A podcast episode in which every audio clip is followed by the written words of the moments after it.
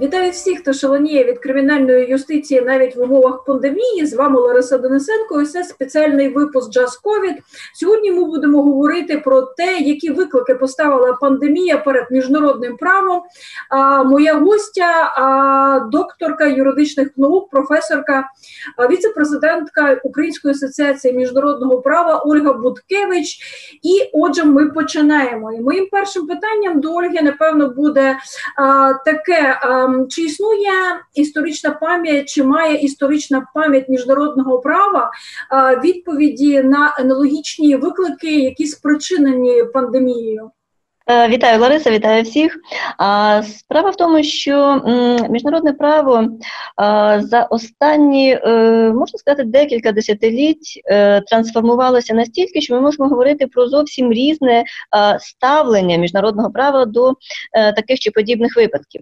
Ще й досі і політики, і юристи-міжнародники розглядають часто міжнародне право як міждержавне. До цього воно взагалі розглядалося як суто міждержавне. А відповідь була простою: оскільки держави е, грипом не хворіють, оскільки вірус на них не поширюється, то і це не є справа міжнародного права е, опікуватися подібними питаннями. А з другої половини ХХ століття досить серйозні трансформації в міжнародному праві відбулись. Воно перестало бути е, міждержавним. Воно почало наступати власне на державу. Першим етапом стало, е, як ми знаємо, посилення ідеї прав людини, міжнародного громадянського суспільства і е, міжнародної спільноти. Е, Далі за останні десятиліття до цих процесів долучилися, ну як ми знаємо, процес глобалізації, процес стирання кордонів між державами, процес взаємозалежності народів. Е, всі ці процеси, які відбувалися з державами, з народами, з людьми е, в міжнародних е, на міжнародній арені, вони сьогодні мають і свої позитиви, і негативи у відповідь на проблеми пандемії. Справа тому, що міжнародне громадянське суспільство виробило досить такі непогані е, механізми впливу на держави е, в галузі прав людини, наприклад, в галузі е, прямої дії е, норм міжнародного права прав людини, в галузі е, можливості обмеження держав і обмеження державного суверенітету, державних інтересів задля прав людини. Втім, громадянське суспільство і міжнародна спільнота не виробила е, відповідей на подібні е, загрози, такі загрози, як пандемії, е, такі загрози, як загрози з боку природи, з боку екології і так далі. Тобто на це менше давалося уваги, зверталося уваги. Відтак, ми знов зараз маємо ситуацію, коли держави намагаються перебрати на себе функцію боротьби із пандемією, функцію боротьби із тією загрозою, яка відбулася. Але чи є в держав, чи було в держав самих нароблений механізм е, цих відповідей? Е, звісно, тут ми можемо сказати, що ні. Самі держави е, постійно ігнорували протягом останніх 50 років, були проігноровані і Рекомендації Всесвітньої організації охорони здоров'я існує інша міждержавна е, міжнародна організація, це міжнародне ем, епізоотичне бюро. Е, до речі, Україна є е, членом цієї організації з 93-го року. Організація, яка виробляла протягом своєї історії досить таки багато цінних. Потрібних рекомендацій стандартів, які державами ігнорувались, а це рекомендації, так а не настанови, а і не конвенції. Але менше з тим, якщо от ширше на це подивитися, що було саме проігноровано, що не впроваджено, і про які стандарти, які випущені нами, можна говорити. Е, це рекомендації стандарти Всесвітньої організації охорони здоров'я стосовно е, належної розбудови е, систем охорони здоров'я, стосовно належної інфраструктури, стосовно належного ставлення державами до систем охорони здоров'я. Міжнародне епізоотичне бюро це необхідність мінімізації ризиків від дикої природи, від від природи і тварин, зокрема для поширення подібних е, вірусів е, і подібних загроз ризиків для е, здоров'я населення. І ось тут ми можемо згадати це актуально для нашої держави, тому що наша держава тут виявилася абсолютно не готовою і абсолютно виявилося, що вона проігнорувала свої власне міжнародні зобов'язання. Я хочу навести приклад лише держав, які сповідують верховенство права, які сповідують демократію, демократичних держав, які сповідують права людини, власне. Ці держави я би поділила на чотири групи за тими наслідками, які має пандемія сьогодні для них. До першої групи я б віднесла тих, які настільки а, чітко, скрупульозно ставляться до своїх міжнародних зобов'язань в галузі дотримання здоров'я населення і здоров'я як права людини на здоров'я, що вони розробили ну майже чи недосконалу систему в цьому плані. Я би назвала приклад Німеччини, наприклад, яка з мінімальними наслідками виходить із е, даної пандемії. Є друга категорія держав, які пішли більш таким простим для себе шляхом. Вони пішли шляхом е, великої, е, досить значної, значного фінансування медицини. Вони дають гроші на медицину, вони бюджетують і далі розбираються нібито самі. При цьому ці держави досить часто спекулюють питаннями медичних реформ, як як питаннями політики. Ну тут би я назвала е, Сполучені Штати Америки, які власне при е, великому бюджетуванні медицини вони е, менше з тим зараз отримали ситуацію, коли, е, на жаль, е, жертв від коронавірусу в Сполучених Штатах є більше ніж жертв. Е, е, громадян Сполучених Штатів у Другій світовій війні і у війні у В'єтнамі. До третьої групи держав належать ті, які досить таки поверхово поставились до своїх міжнародних зобов'язань і до тих рекомендацій і м'якого права, рекомендацій стандартів ВОЗ. Це ті держави, які, е, хоча і фінансували, хоча і мали можливість фінансувати, але фактично не виконували ті е, функції контролю за реалізацію е, реалізацію системи охорони здоров'я.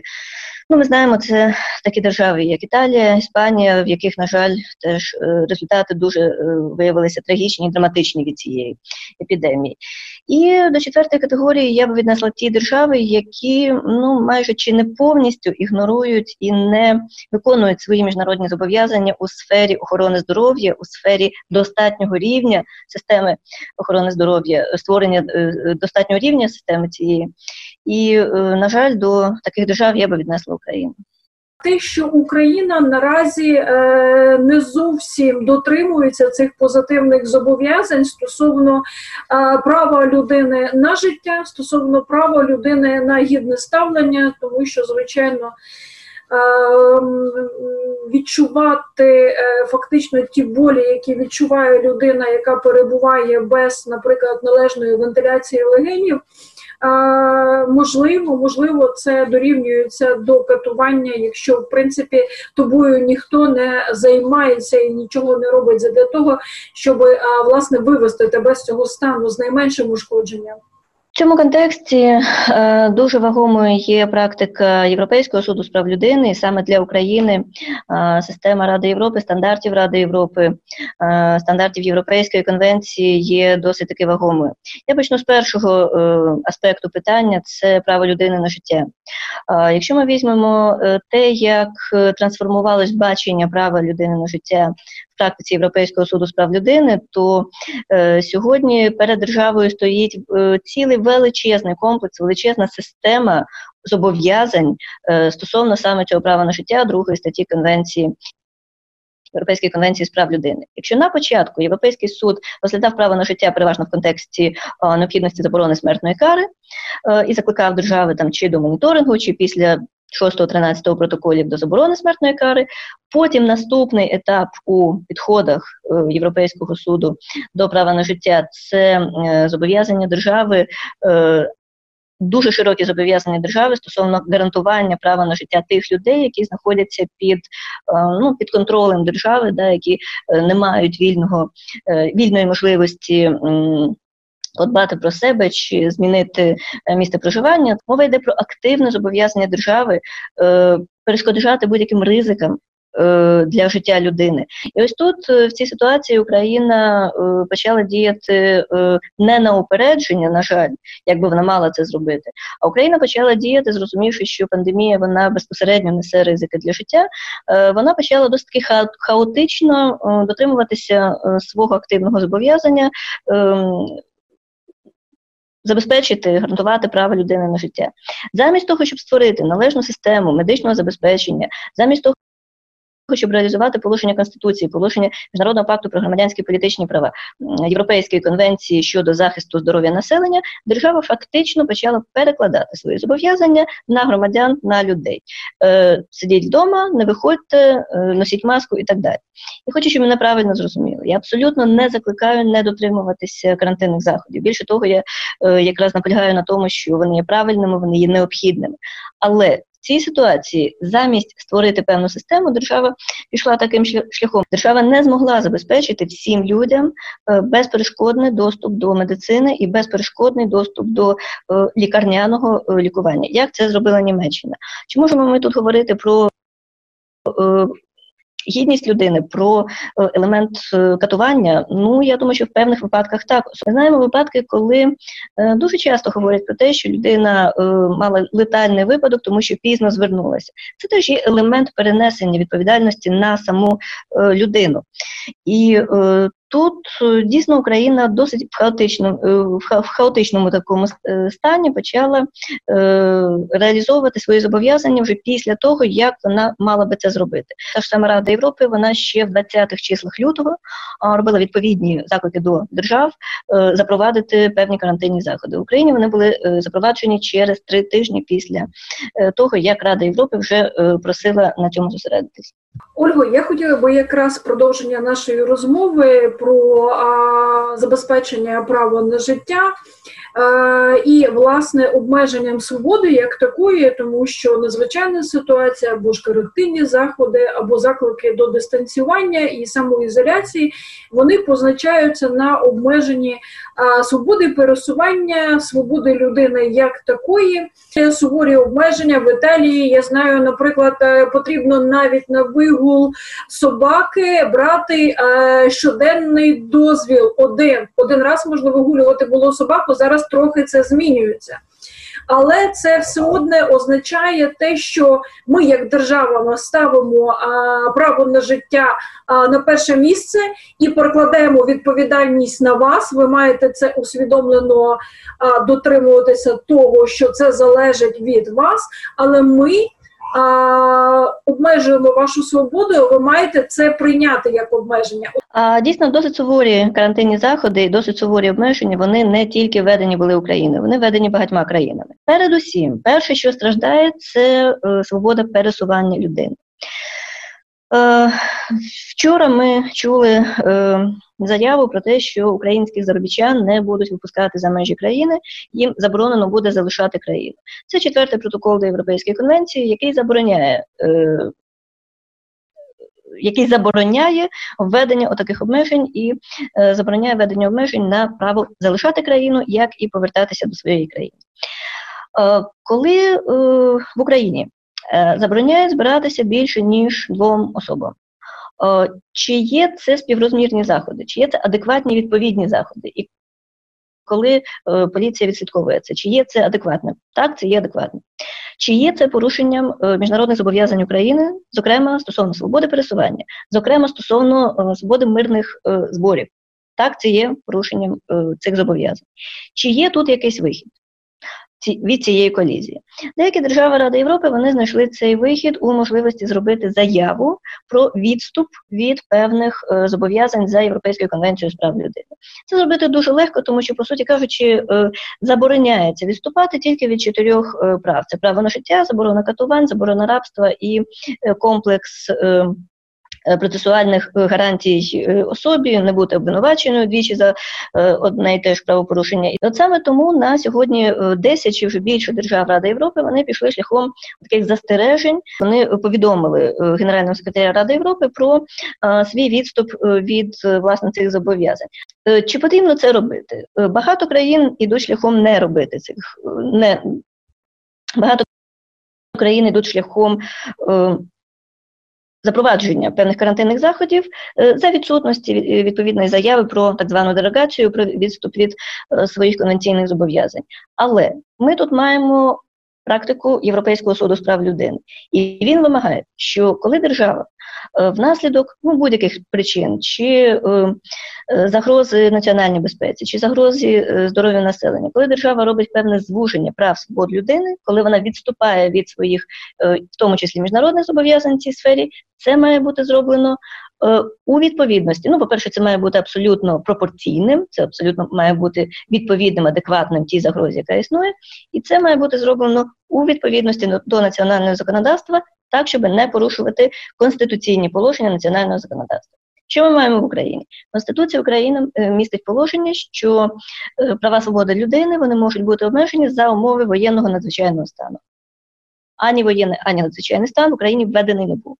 Тобто, при тому, що ці заходи вони були е, адекватними, а Україна е, мала би зробити це юридично грамотно. Вона мала би це зробити так, щоб це було е, мало е, правову підставу. Чи маємо ми зараз ризик того, що після закінчення карантину будуть заяви, в тому числі до Європейського е, суду з прав людини про порушення права на свободу пересування, право мирно володіти своїм майном і цілого іншого комплексу прав? Так, ці заяви будуть, безумовно. Е, ці заяви будуть, і е, саме тому, напевно, ці 10 держав, да, це переважна меншість, які зробили заяви про дерогацію, вони себе дещо убезпечили від е, від такої від таких наслідків в інтересах і державної влади, і громадянського суспільства. Державна влада убезпечила би себе від звинувачень, вона би убезпечила себе від подальших заяв до Європейського суду про те, що існують порушення. Громадянське суспільство отримало би контроль у вигляді е, Ради Європи чи Організації Об'єднаних Націй, оскільки і е, генеральний секретар одної іншої організації він має бути е, повідомлений про відступ е, держави про таку заяву, яка яку держава робить про відступ від своїх зобов'язань, і відповідно ці організації чітко контролюють, щоб ці заходи, обмежувальні заходи, були суто пропорційні тій небезпеці, тим ризикам, які існують. Ну і в цьому плані Україна вже зробила таку заяву свого часу у 2015 році е, про відступ від певних статей Європейської конвенції з прав людини. Нічого з цього страшного немає, і е, ну власне це відбувається під контролем зараз відповідних структур Ради Європи і Організації Об'єднаних Націй. Ольго, чи е, можна говорити про е, виклики, які констатують е, фахівці і фахівчині міжнародного права, які пов'язані з функціонуванням правосуддя під час пандемії? Е, зокрема, якщо ми будемо брати Раду Європи, то вона дуже велику увагу е, приділяє саме питанню нормального функціонування правосуддя. Ірландія стала першою державою, яка е, досить широко перевела судочинство в електронний в електронну форму. Так, дійсно для України це є дещо проблематичним. По-перше, тому що немає такої системи електронних засобів для того, щоб проводити е, адекватно е, правосуддя. Е, ну і по-друге, тому що немає, е, я думаю, такої навіть інфраструктури і бачення, як би відповідно і відповідно до. Е, Право на справедливий, е, справедливий суд це можна було би здійснити. Тому в цій ситуації Є також досить така обширна практика Європейського суду з прав людини, який вимагає від держав, що якщо вони вносять певні обмеження у здійснення правосуддя, е, це має бути, е, по-перше, суто пропорційне, суто адекватне ризикам і меті. Е, ну, в даному випадку меті збереження здоров'я населення, і по-друге, ці держави мають інформувати органи Ради Європи, ну оскільки в даному випадку про це говорить Європейський суд, е, інформувати органи Ради Європи про подібні обмеження. 8 квітня цього року генеральним е, генеральним секретарем Ради Європи було розповсюджено е, керівництво для урядів держав-членів Ради Європи, як діяти з тим, щоб і дотримуватися прав людини, але і в умовах пандемії COVID-19 ввести відповідні е, заходи, які би мінімізували ризики для населення. Е, я не буду переказувати цей документ. Він на кількох там десятках сторінок. Е, написаний, але основна мета це всі обмежувальні заходи. По перше, вони мають бути пропорційні, вони мають бути адекватні, і по-друге, вони мають припинятися відразу після припинення відповідних ризиків. І якщо не помиляюся, декілька днів тому, десь 22 22 квітня. Е, Комітет міністрів ще раз повторив, Комітет міністрів Ради Європи ще раз повторив про необхідність е, дотримуватися цього керівництва. І, на жаль, ми тут маємо і досить е, сумні там чи для нас неприємні заяви з боку Ради Європи, наприклад, заяви уповноваженого з захисту персональних даних про те, що ті обмеження, які містяться в постанові е, Кабінету міністрів України і в е, інших нормативно-правових актах, які вводять карантинні заходи, вони е, є ризикованими, і е, для е, європейської сторони, для Ради Європи, е, вони становлять ну певне занепокоєння. Ольго, хотілося б ще трохи поговорити про захист персональних даних. У нас, наприклад, в Україні є випадки поширення адрес, зокрема по Києву і не лише по Києву, адрес, де були зафіксовані випадки власне коронавірусу. Наскільки це порушує? Приватність людей, наскільки це порушує захист персональних даних, от такі історії. Саме це, на мою думку, і становить основний основний е, предмет е, занепокоєння е, Ради Європи, е, основний предмет занепокоєння і е, уповноваженого з питань захисту персональних даних Ради Європи і е, комісару з прав людини. Фактично, ці, ця інформація вона є, е, вона не має поширюватися. Але крім цього, крім такої інформації, ми е, знаємо е, поширення інформації, наприклад, про людей, які повертаються за кордону, людей, які повертаються чи то з відряджень, чи то з відпусток і так далі, немає значення. Але навіть деякі мобільні оператори людям, які повертаються за кордону, їм слали такі смс, що ви повернулися з країни, де є е, небезпека коронавірусу, будьте обережні, самоізоляція і так далі. Ем, потім ці оператори вони. Стверджували, що ці дані нікуди не підуть, що ця інформація абсолютно а, є, вони її нікуди не поширюють. Е, До цього є питання. До цього є великі питання, до того, чи співвідноситься це із зобов'язанням держави. Е, зберігати приватність, е, гарантувати приватність людині, гарантувати право на приватне сімейне життя, і взагалі чи не будуть тут, чи чи не буде тут певних зловживань. Стосовно цього є великі ризики і є великі питання. Тому по поширенню цих приватних даних дійсно скоріше ми можемо говорити про е, той комплекс негативу, аніж дійсно обґрунтованого і потрібного поширення інформації.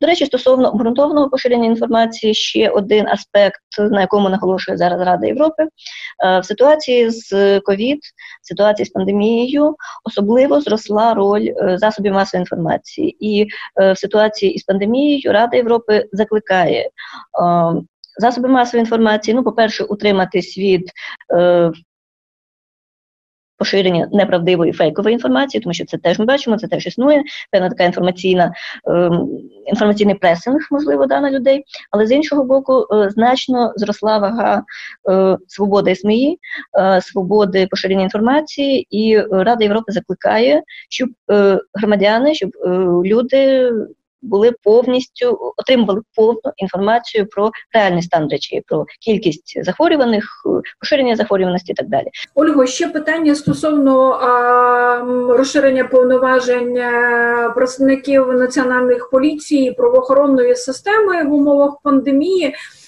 Наскільки власне це розширення Європейським судом з прав людини або органами Ради Європи вважається тривожним? Ну існує положення Європейської конвенції про права людини, яка яке безпосередньо говорить про можливість навіть затримання людини з метою непоширення інфекційних захворювань.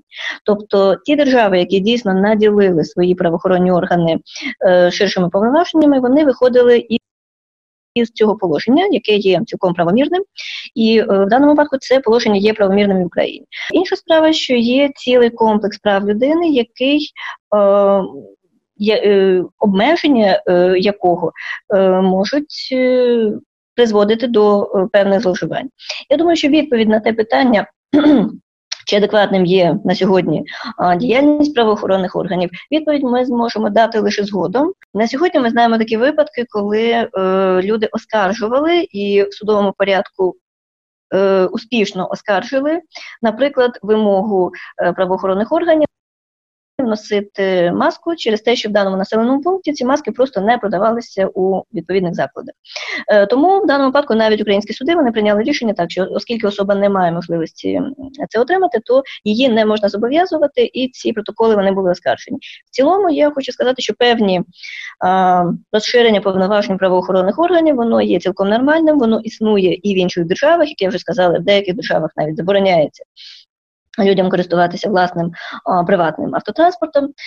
Е, але ці держави зробили відповідно, е, відповідну заяву і е, ще раз. Що дуже важливо, і е, що Україна вже зробила в 2015 році, коли робила свою заяву про відступ від е, певних е, положень е, своїх певних міжнародних зобов'язань, е, будь-який цей відступ він має чіткі темпоральні межі, він має чіткі часові межі, і він має бути або припинений повністю з припиненням ситуації ризику, або е, повинні поступово повинно розширюватися е, ті е, права, свободи, які були звужені, поступово розширюватися до нормального вигляду.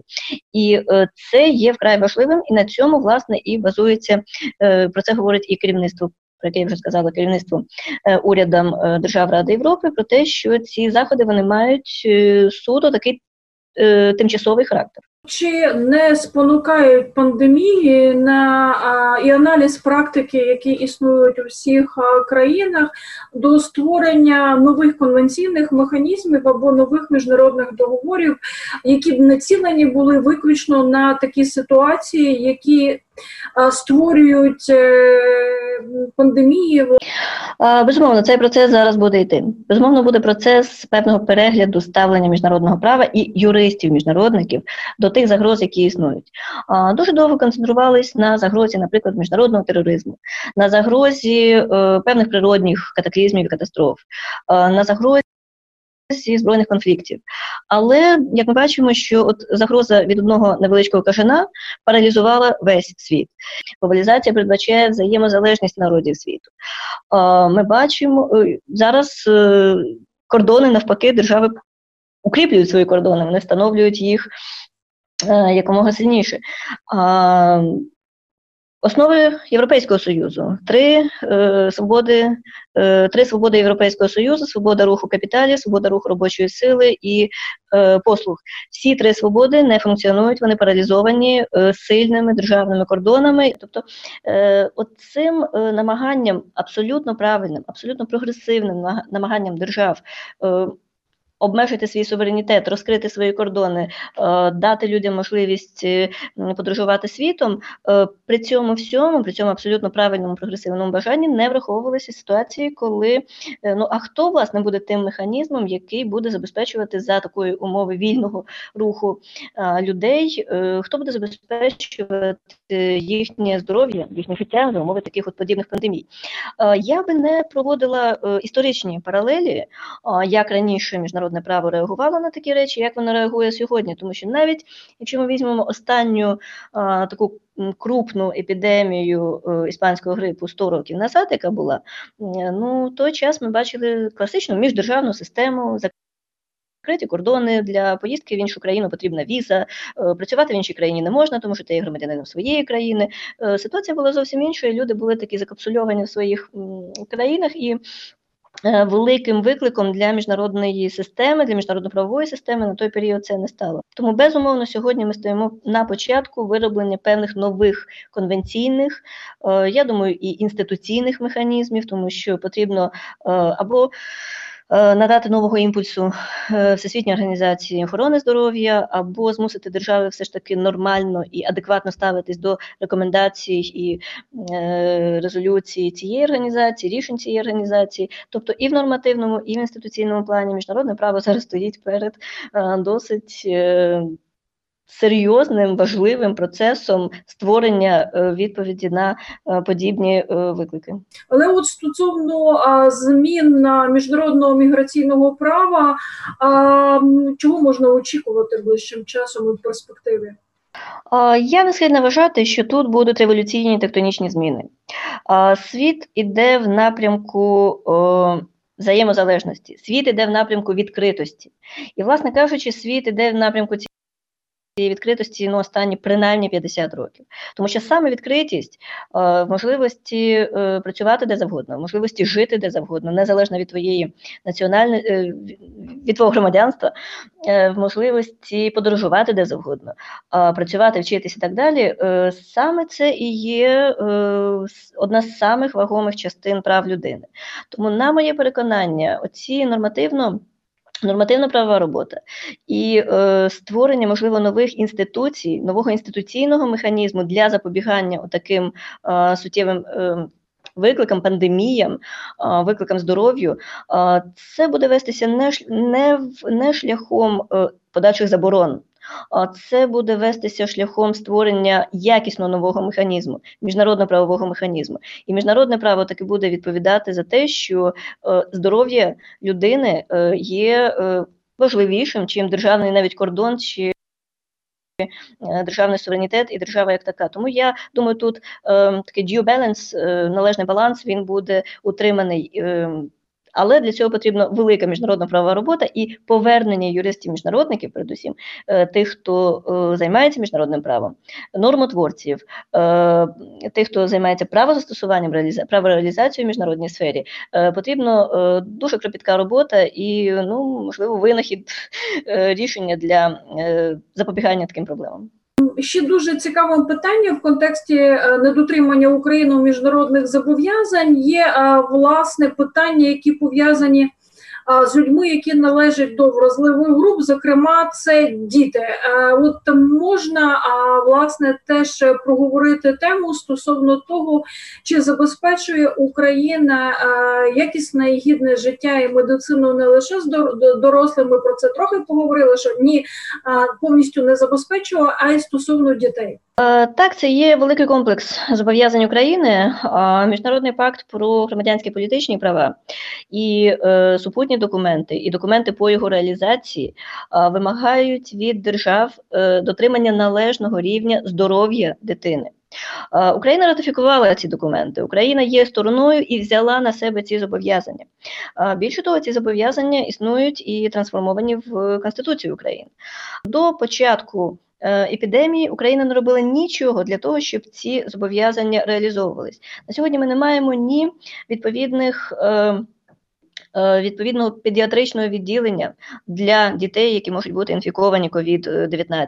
Ми не маємо відповідної інфраструктури е, дитячих закладів, які би відповідали на цей виклик е, світової пандемії саме стосовно дітей. Тобто, фактично, що робить держава сьогодні в аспекті захисту дітей, ну я б сказала так, захисту в лапках, звісно, дітей від цієї пандемії, держава пішла шляхом формальної статистики, коли говориться, скільки людей захворіло, там через кому говориться серед них стільки-то дітей. Все, крапка. Але створити певну систему, спеціальну систему для захисту здоров'я дитини, цього зроблено не було супереч міжнародним зобов'язанням держави.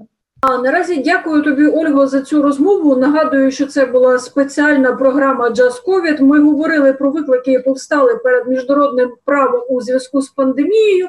А, Моя спікерка Ольга Будкевич, професорка, докторка юридичного права, віце-президентка Української асоціації міжнародного права. Ми пройшлися всім всією мапою, принаймні Європи, захопили і Японію, Сполучені Штати Штати Америки, за того, щоб ви побачили, як дихає система міжнародного права в таких важких умовах, в яких опинилися і ми, українці і українки. Почувайтеся захищеними і убезпеченими.